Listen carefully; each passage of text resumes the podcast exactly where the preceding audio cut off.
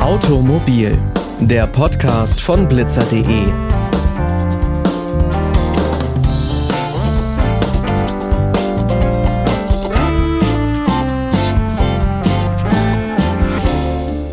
damit hi und herzlich willkommen zu dieser neuen Folge. Ich bin Pauline Braune und ich freue mich, dass ihr wieder mit dabei seid.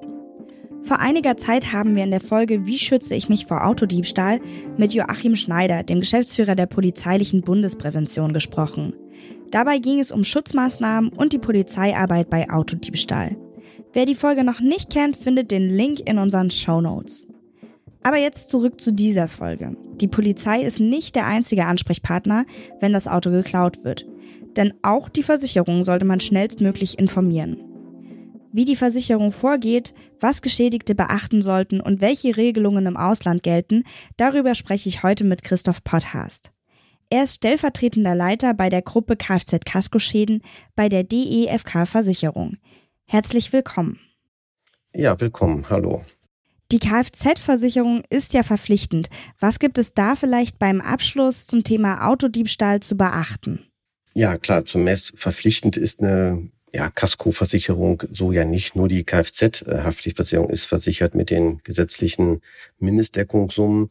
Die Kasko ist nicht verpflichtend, sondern ja freiwillig. Also eine Kaskoversicherung äh, schließe ich immer dann ab. Also die, ich muss einfach die Frage stellen, habe ich das Geld äh, für ein, also das Fahrzeug wieder neu zu kaufen, ja oder nein? Wenn ich es nicht habe, in den meisten Fällen natürlich nein und es ist wesentlich einfacher, natürlich einen Schadenfall im Rahmen der Kaskoversicherung zu regulieren.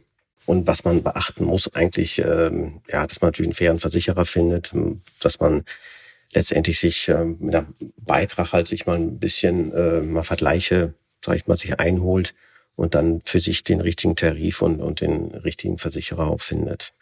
Es ist passiert, das Auto ist weg. Wir haben ja in der ersten Folge schon besprochen, die Polizei wird direkt als erstes informiert und die geben dann das Auto ins Fahndungssystem ein. Als nächstes sollte sofort die Versicherung informiert werden. Was brauchen die dann von mir? Ja, okay. Also wichtig ist natürlich klar die Zulassungsbescheinigung, Teil 1 und 2. Also früher hat man ja dazu Fahrzeugschein und Fahrzeugbrief gesagt. Das heißt jetzt seit über zehn Jahren Zulassungsbescheinigung, Teil 1 und 2. Das ist natürlich erforderlich. Und alle vorhandenen Fahrzeugschlüssel, die muss der Versicherer haben. Darüber hinaus äh, klar die Schadenanzeige natürlich, was passiert ist, dass die Angaben richtig äh, gemacht werden, dass wir das prüfen. Und vor allen Dingen ist es ja auch heute so, dass viele Fahrzeuge auch finanziert sind. Also letztendlich eine Freigabe des äh, Finanzierungsgebers. Und ja, die polizeiliche Meldung, das ist natürlich das, äh, klar, was wichtig ist, damit es nachgewiesen ist. Und ja, im Ausland ist es dann noch so, dass dort der Fall beziehungsweise der, der Diebstahl auch also unbedingt die Polizei sofort zu informieren ist und dort auch eine Diebstahlanzeige aufgenommen wird und dass diese Unterlagen muss man sie auch aushändigen lassen, damit man es hier in Deutschland bei der Polizei auch äh, vorlegen kann. Und wenn das Auto weg ist, es wird auch leider nicht wiedergefunden, trotz aller Bemühungen bei der Polizei. Wie viel zahlt denn die Versicherung dann für mein Fahrzeug? Also grundsätzlich erstmal den Wiederbeschaffungswert. Also ganz einfach gesagt, der Wert, was das Fahrzeug zum Schadenzeitpunkt für, für einen Wert hatte. Das ist also grundsätzlich in allermeisten Fällen so. Was wir bei uns im Unternehmen anbieten, das ist die sogenannte Neupreisentschädigung. Also das kommt da auch ein bisschen auf den Tarif an und auch nur eine gewisse Zeit. Also nicht für die gesamte Laufzeit, sondern es muss natürlich ein Neufahrzeug sein und äh, ein, zwei andere Voraussetzungen müssen noch erfüllt sein. Dann kann man so einen Tarif abschließen, wo diese Neupreisentschädigung enthalten ist. Und man hat dann, ich sage mal als Beispiel, ganz einfach gerechnet, ich habe vor einem Jahr das Fahrzeug für 20.000 Euro erworben und das kostet jetzt 25.000. Dann haben Sie dann den Anspruch Neupreis, also auf diese 25.000 Euro. Aber grundsätzlich, äh, um es nicht zu kompliziert zu machen, hat man den Anspruch auf den Wiederbeschaffungswert zum Schadenzeitpunkt, also zum Entwendungszeitpunkt. Ja, der ja, wenn man nicht diese Neupreisbeschaffung hat, mit dem Fahren vom Autokauf Platz direkt schon mal abnimmt. Also muss man da vielleicht überlegen, macht das mit einem neuen Fahrzeug vielleicht wirklich Sinn? Wenn es dann aber so ist, dass die Fahndung läuft und das Auto tatsächlich wiedergefunden wird, was heißt das denn für die Versicherung? Ja, ich meine, dass ein Auto wieder aufgefunden wird, ist also relativ selten. Also ich, exakt die Prozentzahl will ich mir gar nicht mal so aus dem Fenster lehnen, aber deutlich weniger als zehn Prozent. Die meisten Fahrzeugdiebstähle finden ähm, ja in Berlin, kann man eigentlich sagen, wenn man auf die Bundesrepublik so verteilt, in Berlin statt. Äh, die meisten Totalentwendungen, dann werden die Fahrzeuge logischerweise meistens in Polen wieder aufgefunden. Und wir hatten auch mal einen sehr interessanten Fall, da wurde ein Fahrzeug in den USA, in New York tatsächlich wieder aufgefunden, was durch ein paar Sicherheitsmechanismen rauskam, dass das Fahrzeug in der Fahndung ist. Und wenn das Fahrzeug wiedergefunden wird, aber halt ganz woanders. Wer übernimmt denn die Kosten für die Rückholung? Ja, das ist bei uns in Bedingungen klar geregelt. Also die, jeder Versicherer kann ja eigene Bedingungen machen, aber letztendlich hat man schon so ein Verfahren, wo man sich dran ähm, hält. Und ich denke mal, es ist bei anderen Versicherungen genauso. Es ist also grundsätzlich so, dass diesen Fahrzeug, wenn das wieder aufgefunden wird, äh, die Kosten für die Abholung der Versicherer trägt eben. Und zusätzlich hinaus wir bei der DVK auch noch äh, für den Rücktransport beziehungsweise die Rückholung ein Zugticket zweiter Klasse zur Verfügung stellen. Aber grundsätzlich die Frage konkret zu beantworten, die Kosten für die Abholung des Fahrzeugs bezahlt, beziehungsweise übernehmen wir dann als Versicherer, als Kaskoversicherer. In so einem Fall hat man dann natürlich wirklich Glück gehabt. Aber was ist denn, wenn mein Auto zum Beispiel erst nach sechs Monaten wiedergefunden wird, muss ich dann so lange darauf warten, dass die Versicherung für mich den Schaden übernimmt? Äh, nein, also wir bei uns regulieren den Schaden eigentlich sofort, sobald die Unterlagen vorliegen. Wir warten auch nicht die, die, die Frist ab, sondern wir regulieren äh, sofort. Meistens ist es aber auch so, bis alle Unterlagen vollständig sind. Also es gibt ja so eine Frist, die, das geht über einen Monat. Also das heißt eben, wenn das Fahrzeug, das entwendete Fahrzeug innerhalb eines Monats eben nach Eingang der Schadenanzeige wieder aufgefunden wird, ist der Versicherungsnehmer, also zur Rücknahme verpflichtet. Nur dieser Monat, der ist mit den, ich sag mal, Übersendung der Unterlagen schnell überschritten und dann, dass ein Fahrzeug wieder aufgefunden wird, ist auch selten, ganz, ganz selten sofort, sondern meist eben, wie Sie gerade sagten, schon nach ein paar Jahren. Das kommt also auch regelmäßig vor dass dann, äh, wie gesagt, der Versicherer ja nach einem Monat Eigentümer wird und äh, so letztendlich ein Eigentumsübergang stattgefunden hat. Also muss ich dann nach einem Jahr mein Fahrzeug nicht zurücknehmen, wenn ich mir schon lange ein neues Nein. gekauft hat. Das ist natürlich ganz Nein. praktisch. Ja, also keine Sorge, ähm, Sie müssen das nicht zurücknehmen. Wir sind ja dann Eigentümer und letztendlich klar sind wir Eigentümer geworden. Das heißt, wir würden das Fahrzeug dann gegebenenfalls auch äh, zurückholen. Kommt natürlich ein bisschen auf den Wert des Fahrzeugs dann an. Aber für den Versicherungskunden so ist es, äh, wenn das Fahrzeug nach einem Monat wieder aufgefunden wird, völlig also uninteressant. Die Entschädigung ist ja dann meistens äh, geflossen und äh, letztendlich hat der Kunde damit auch nichts mehr dann zu tun. Was macht die Versicherung denn mit den Autos, die dann in ihr Eigentum übergegangen sind? Ja, wir prüfen natürlich erstmal, ob eine Rückholung sich äh, lohnt. Äh, wenn eine Rückholung sich lohnt, also bei höherwertigen Fahrzeugen, wird eigentlich dann äh, eine Rückführung entsprechend veranlasst und wenn das Fahrzeug zurück ist, wird es bewertet und wir würden das auch veräußern an das Fahrzeug. Also das jetzt nicht, geht nicht in so einen Fuhrpark über oder so, sondern das wird äh, ganz normal auf dem äh, gewerblichen Markt äh, veräußert. Hm. Wir haben jetzt schon gehört, die Versicherung deckt einige Schadensfälle ab. Aber gibt es denn auch Ausnahmen, in denen sie nicht greift?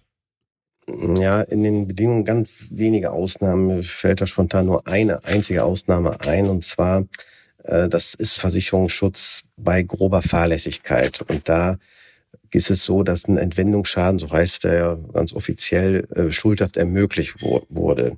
Also schuldhaft ermöglicht ist zum Beispiel, wenn Sie jetzt einkaufen gehen und vor dem Supermarkt äh, das Auto abstellen mit laufendem Motor, den Schlüssel auch noch, ähm, ich sag mal, ähm, im Fahrzeug lassen und die Tür aufstehen, also das aufstehen lassen, das halte ich schon für grob fahrlässig und dann ist es auch äh, mit Sicherheit so, dass die Rechtsprechung das bestätigt und hat auch schon bestätigt, dass das grob fahrlässig ist und der Versicherer dann auch leistungsfrei ist. So praktische Beispiele, was regelmäßig vorkommt, ist, dass man jetzt beim Sport ist in der Umkleidekabine, die Umkleidekabine ist nicht verschlossen, und äh, man geht dann seinem Sport nach. Meistens ist es ja im Fußball, dass die Kabine dann ja, die Sachen dort äh, abgelegt werden mit dem Schlüssel und die Kabine nicht verschlossen ist. Das wäre auch schon grob fahrlässig.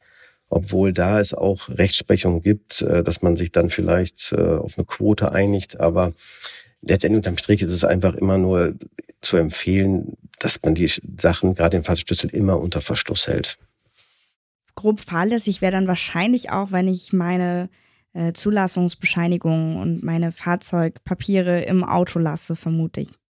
Ja, also, also bei der Zulassungsbescheinigung Teil 1, also bei dem Fahrzeugbrief, äh, Entschuldigung, bei dem Schein, das ist ja so ein Klassiker halt, dass die meistens im Auto von jedem, also dort auch gelassen wird, bei einer Polizeikontrolle entsprechende Unterlagen vollständig hat sehe ich aber hier nicht als grob fahrlässig an. Also da wird der Versicherer, also wir jetzt noch sagen, okay, das ist zwar nicht in Ordnung, sage ich jetzt mal, aber da würden wir jetzt keinen Versicherungsschutz versagen. Wenn die Zulassungsbescheinigung da drin ist, ja, das kann man so pauschal jetzt noch nicht sagen, wie man so schön sagte, denn das kommt immer so ein bisschen auf den Einzelfall an.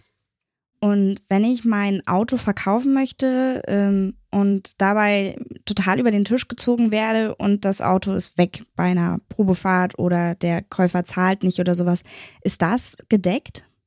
Es gibt die Entwendung eben und die Unterschlagung eben und unbefugter Gebrauch eben. Also um es jetzt auch nicht zu kompliziert zu machen, wenn ich bei einer Probefahrt also dem äh, den Schlüssel aushändige und der fährt weg und kommt nicht wieder, ist das natürlich schon dann äh, eine Art Unterschlagung, was nicht versichert ist. Also da sollte man schon vorsichtig sein, dass man, wenn jemand mit dem Fahrzeug fahren ist, gerade bei der Veräußerung, dass man dort äh, den Fahrer nicht alleine wegfahren, also zumindest bei der Probefahrt immer dabei ist. Zum Abschluss vielleicht eine Frage noch. Was ist aus Ihrer Sicht die ultimative Schutzmaßnahme gegen Autodiebstahl? Ja, also es fängt ganz einfach an, erstmal das Fahrzeug verschließen. Das äh, klingt jetzt so, äh, aber das äh, kommt halt immer häufig vor, dass Fahrzeuge gar nicht mehr verschlossen sind. Entscheidend ist natürlich eine Garage, das ist natürlich das A und O, das sicherste. Gibt natürlich nicht für jedes Fahrzeug eine Garage. Also möglichst immer an belebten und gut ausgeleuchteten Straßen das Fahrzeug abstellen, also nicht unbedingt dunkle Orte aussuchen. Ja, ein Lenkradschloss ist bei den neuen Fahrzeugen gibt es ja schon gar nicht mehr, bei den alten Fahrzeugen noch einen Lenkradschutz einrasten lassen. Und was ich auf jeden Fall machen würde, also gerade im Ausland, äh, das ist sogenannte Lenkradkralle, die ist also schon für 30 bis 60 Euro äh, zu bekommen. Die würde ich auf jeden Fall zusätzlich doch anbringen. Was jetzt momentan ganz äh, trendy ist, sage ich jetzt mal, dass man das Fahrzeug trecken kann, dass man entsprechend, ich sag mal, so einen Trecker ins, ins Fahrzeug legt und man hat, weiß halt immer, dann, wo das Fahrzeug ist. Also das ist ja so neuerdings, kommt das mal vor.